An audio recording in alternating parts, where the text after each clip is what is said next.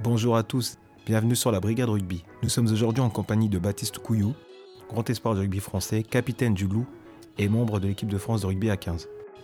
Bonjour Baptiste, présente-toi, d'où es-tu originaire ? Je suis originaire de Lyon, j'ai jamais bougé et j'habite dans la même rue que là où j'ai été élevé, donc voilà, toujours au même endroit. À quand remontent tes débuts ? J'ai démarré le rugby alors que j'avais 6 ans, donc assez jeune, et c'était déjà au rugby, donc à l'initiative de mon papa qui faisait du football, il m'a inscrit au rugby et depuis j'ai pas lâché le ballon, j'ai pas lâché le maillot. As-tu toujours évolué à la mêlée ? Non, pas spécialement, non. De base, j'ai eu une formation en tant que demi d'ouverture, avant de naviguer sur à peu près tous les postes de derrière. Lorsque j'avais 15-16 ans, j'ai joué un petit peu au centre, un petit peu à l'aile, un petit peu à l'arrière. J'avais fait vraiment tous les postes lors des matchs de la saison cadet et Crabos. Et puis sur la fin de mon année Crabos, j'ai été repositionné en tant que demi-mêlée. Et depuis, je me suis focalisé sur ce poste. Quel a été le regard de tes parents sur ta carrière ? Disons que ça a été différent pour mon père et pour ma maman. Ma maman, elle avait plutôt elle était plutôt attentive à mon parcours scolaire. Ce qui l'importait le plus, c'était que surtout que j'ai mon bac et que je puisse assurer mes arrières. Et là où elle m'a vraiment soutenu, c'était par rapport à mes études. Voilà, elle m'a beaucoup encouragé. Elle a su mettre les moyens aussi pour que je puisse avoir accès à des formations me permettant d'avoir mon bac. Parce que c'est vrai que sur l'année de mon baccalauréat, en étant en sélection, j'étais beaucoup absent, donc elle était un peu préoccupée par la situation et je pense qu'elle était très concernée par le fait que je réussisse d'abord mes études avant d'être un bon sportif. Et puis c'est vrai que mon papa ayant été sportif dans sa jeunesse, il a fait carrière dans le foot, lui il avait un regard un petit peu plus de compétiteur je pense, même si on n'a jamais senti une pression particulière. Je parle de on parce que je mets dans le même panier mon frère. On n'a jamais senti de pression particulière de sa part. Voilà, il nous a toujours éduqués de manière à ce qu'on soit heureux en tant qu'homme avant d'être heureux en tant que sportif. Comment ton aventure au loup a-t-elle débuté ? Voilà, mon papa il faisait du foot. Moi, plus petit, je pense que je voulais faire du foot. Et un jour, il est revenu en me disant qu'il m'avait inscrit au rugby. À l'âge de 6 ans, et c'était au loup. Donc au début, je n'étais pas super content. Finalement, j'y suis allé et ça m'a pris tous les mercredis depuis que j'ai 6 ans et ça ne s'arrête pas. Donc je crois que ça c'est plutôt une bonne nouvelle. Quelles étaient tes impressions lors de tes débuts en équipe première ? Je veux dire, tu t'es retrouvé au contact de joueurs internationaux comme Frédéric Michalak, Dylan Hermitage. N'avais-tu pas une certaine appréhension ? Mes débuts en équipe première, j'étais assez impressionné forcément parce que j'ai évolué avec des joueurs qui avaient de grands palmarès avec eux. J'ai intégré un collectif qui était bien huilé et qui était très performant à l'époque en deuxième division. C'était les débuts de Pierre Mignoni également, notre coach qui était très très exigeant à l'époque et qui voulait prouver qu'il était à la hauteur des fonctions qui lui étaient offertes. Et moi, comme je l'ai dit un peu plus tôt, je venais de démarrer au poste de demi-mêlée, donc j'avais peu d'assurance sur ce poste. J'avais besoin de me prouver à moi-même que j'étais capable d'être un bon joueur de rugby. Donc voilà, c'était tout un tas de choses qui faisaient que mes débuts avec l'équipe première étaient assez impressionnants et que ça me mettait beaucoup de pression à l'époque. Ces dernières saisons, le Loup s'impose comme l'un des principaux outsiders du top 14. Toi qui as toujours évolué, ressens-tu le changement de dimension du club ?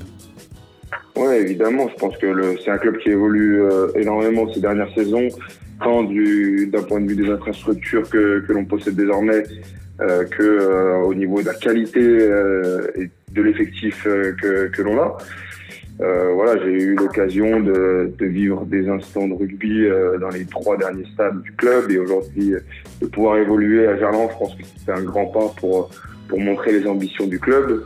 Ajouter à cela la qualité du staff et des joueurs. Je pense que on a des joueurs qui sont dominants et qui ont tous pratiquement des matchs internationaux à leur actif. Donc voilà, c'est tout un tas de choses qui prouvent les ambitions du club et je pense que c'est une bonne nouvelle.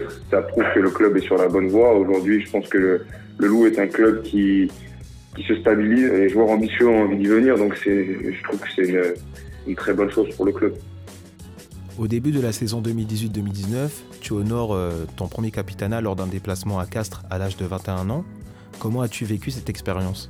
C'était de l'appréhension, c'était aussi un bel honneur et une belle preuve de reconnaissance pour moi en tant que du club à avoir ce rôle, parce que je pense que que voilà, c'est quelque chose d'important et ça représentait beaucoup, ça représente beaucoup pour moi en tout cas d'avoir été capitaine à cet âge-là. Et encore une fois, c'était une belle preuve de confiance de la part de mon staff parce que j'étais jeune et c'est toujours délicat à 21 ans d'être dans cette position. Donc oui, c'était de l'appréhension, mais c'était énormément de plaisir surtout de pouvoir honorer ce capitaine-là. Au début de la saison 2019-2020, tu es nommé capitaine aux côtés de Félix Lambé, cette fois-ci de manière permanente. Ne serais-tu pas un leader naturel ? Écoute, je sais pas, peut-être que oui, c'est évident. Je pense que j'ai des qualités dans ce domaine-là et que si je suis là, c'est certainement pas par hasard. Après voilà, je pense que le fait aussi que j'évolue dans le club de ma ville et de mon club de cœur, ça a participé à la décision du coach pour me choisir en tant que capitaine, parce que voilà, je sais que j'ai un affect assez particulier pour ce club. Et ça joue, c'est sûr. Donc oui, après, j'ai certainement des qualités de leader qui sont nécessaires aussi de par ma position. Donc voilà. Lors de la saison 2018-2019, tu es victime d'une grave blessure. Donc c'est une fracture du péroné avec arrachement des ligaments de la cheville contre Grenoble. À ce moment-là, tu passes 196 jours hors des terrains. Comment as-tu vécu cette épreuve ? C'est vrai que c'était pas un souvenir, c'est pas un souvenir très agréable, hein. C'est évident. Après, pour être totalement honnête, c'est des choses auxquelles on est un peu préparé. Moi, sincèrement, je m'attendais à ce que ce genre de choses arrive, parce que voilà, j'étais exposé, je sais que j'étais une menace pour les défenses adverses et que je prenais des risques chaque week-end. Hein. En jouant, parce que voilà, j'étais ciblé et quand c'est arrivé, j'étais à moitié surpris parce que je savais que ça pouvait arriver. Bien sûr, c'était une déception parce que ça reste un coup d'arrêt et aujourd'hui j'en ai encore des séquelles. Donc oui, c'était décevant. Après, la blessure en soi a été particulièrement délicate, difficile à gérer, que ce soit physiquement ou mentalement, parce que ouais, j'ai passé plus de 120 jours le pied dans le plâtre et t'en ressors pas indemne, mais quoi qu'il en soit, quand tu sors ta jambe du plâtre après 120 jours sans avoir bougé, t'as plus de muscles, c'est compliqué. Donc ouais, ça a été une période difficile de ma vie, mais je pense qu'il m'a forgé un caractère revanchard, parce que ça m'a malheureusement empêché de participer à des compétitions internationales auxquelles j'aurais vraiment voulu participer. Donc c'est vrai que je pense que c'est bien d'avoir connu ça pour prendre un peu de recul par rapport à ce qu'on vit et aussi l'opportunité qu'on a de pratiquer ce sport. En 2018, tu es appelé à l'occasion du tournoi Destination pour la première fois en équipe de France. Est-ce une surprise pour toi ? Je me souviens qu'à ce moment-là, je m'attendais un peu à... Voilà, être sélectionné. Je me souviens que je faisais des belles performances en club. Maintenant, oui, c'était un peu... ça reste surprenant. Enfin, c'est toujours un peu... On s'y attend jamais vraiment. Parce que voilà, c'est la première fois, on sait pas comment ça se passe. Il y avait des joueurs qui étaient en place aussi à l'époque. Et c'est vrai que... voilà, ça a été une petite surprise sur le moment, même si je savais que j'étais dans les papiers, quoi. Lors de l'année 2020, tu effectues ton retour en équipe de France, avec un nouvel encadrement, un nouveau projet, un nouvel environnement. En plus de ça, tu te retrouves en compagnie de ton ami et coéquipier en club, Dylan Cretin. Qu'est-ce que cela signifie pour toi ? C'est vrai que ça a toujours été un objectif, hein. J'ai été freiné par de nombreuses blessures ces dernières années. Donc moi, j'ai toujours eu dans un coin de ma tête le fait de pouvoir rejouer en équipe de France. Et c'est ce qui m'animait lors de mes performances en club, donc c'est vrai que j'y ai toujours pensé et ça a toujours été un objectif. En plus de ça, je pense que de pouvoir participer à ce genre d'expérience avec un ami dont je suis très proche, qui est Dylan, hein, voilà, on a construit notre carrière ensemble, on a été au centre de formation ensemble, on a eu, même si on avait des parcours différents, je pense qu'on a connu tous les deux des difficultés pour atteindre ce niveau on a même vécu ensemble pendant presque 4 ans, donc on arrivait là tous les deux et de pouvoir partager ces moments avec lui, c'est quelque chose d'assez magique. Et aujourd'hui, on mesure quand même la chance qu'on a et l'opportunité qu'on a en tout cas d'être dans cette position, donc c'est vrai que c'est valorisant de connaître ce genre de moments. Tu es nommé capitaine de l'équipe de France à l'occasion de la finale de l'Autumn Nation Cup. Comment as-tu accueilli la nouvelle ? C'est pareil. Le staff m'avait préparé à cette annonce et je l'ai pris avec de la légèreté parce que c'est un rôle que j'endosse en club aussi et que je vais pas dire j'ai l'habitude de gérer, mais voilà, ça m'a pas foutu de pression supplémentaire d'être capitaine, même si j'étais conscient qu'être capitaine de l'équipe de France, ça reste quelque chose d'assez important. Et voilà, j'ai vu que ça demandait quand même beaucoup d'investissement et que c'était pas un rôle facile à endosser. Mais malgré tout, j'ai profité du moment. Je savais que c'était assez anecdotique parce que voilà, c'était un rôle, le rôle d'une semaine. Et j'en ai profité surtout parce que je pense que c'était magique et c'est quelque chose qui restera gravé à vie. Donc oui, c'était un très, très beau moment et une très belle semaine. À l'issue de cette rencontre, vous perdez de 3 points. Vous n'étiez pas très attendu. La presse anglaise parlant même d'une farce. N'as-tu pas été déçu au final de perdre de si peu après avoir fait douter les Anglais pendant tout le match ? Si, pas forcément. On est tous des compétiteurs. On joue tous dans des clubs professionnels en France. Et voilà, on s'était fait un peu, je vais pas dire maltraité, mais voilà, on nous avait un peu sous-estimé, je pense, au début de cette compétition, surtout avant la finale. Et je pense qu'on a répondu présent, donc déjà c'était une belle revanche par rapport à tous ceux qui pensaient qu'on n'en était pas capable.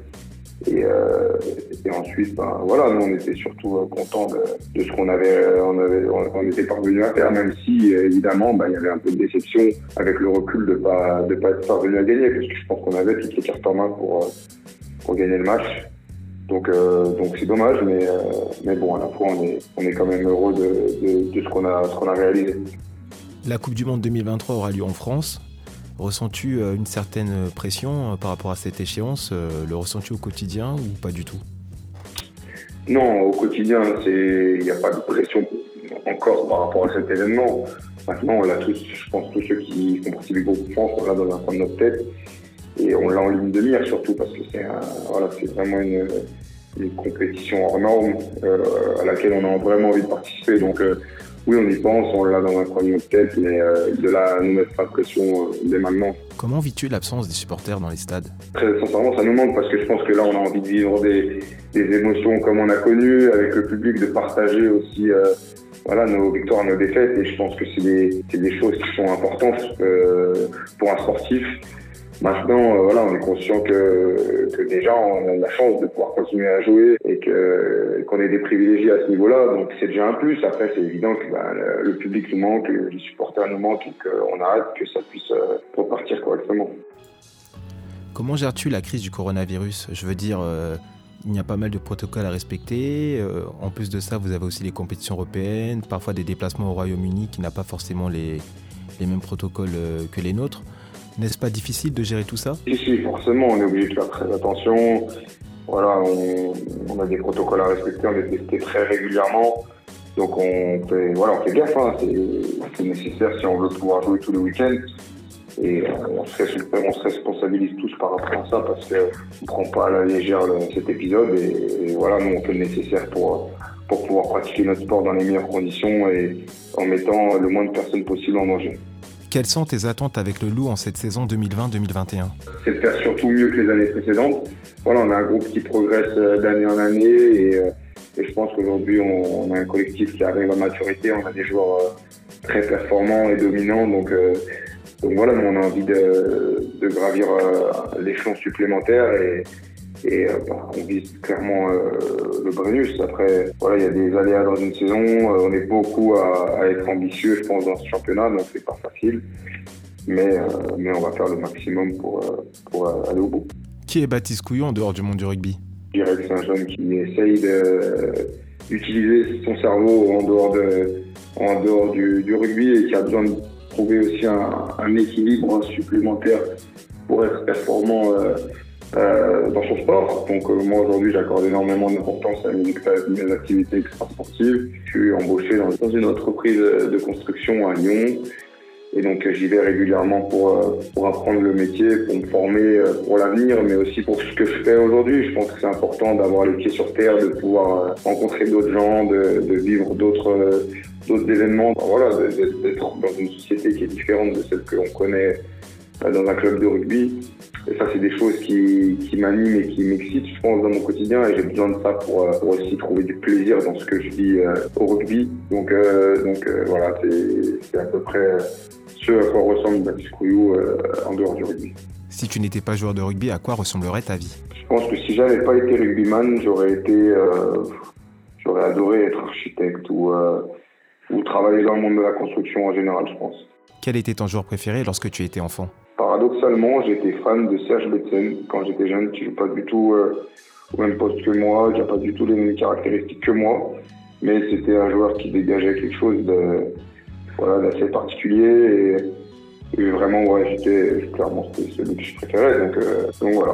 Que peux-tu nous dire sur Pierre Mignoni ? C'est un monsieur qui a contribué grandement au développement du club du Loup. Il m'a permis aussi de grandir, moi, en tant que joueur, et il a des qualités qu'on lui connaît, hein. Et je pense que c'est un grand compétiteur qui lâche rien, donc, voilà, c'est ce à quoi ressemble Pierre aujourd'hui. Merci pour cet entretien, Baptiste. Bonne continuation et plein de bonnes choses en club avec l'équipe de France, la Brigade Rugby. Merci beaucoup, mec. Allez, courage pour la suite.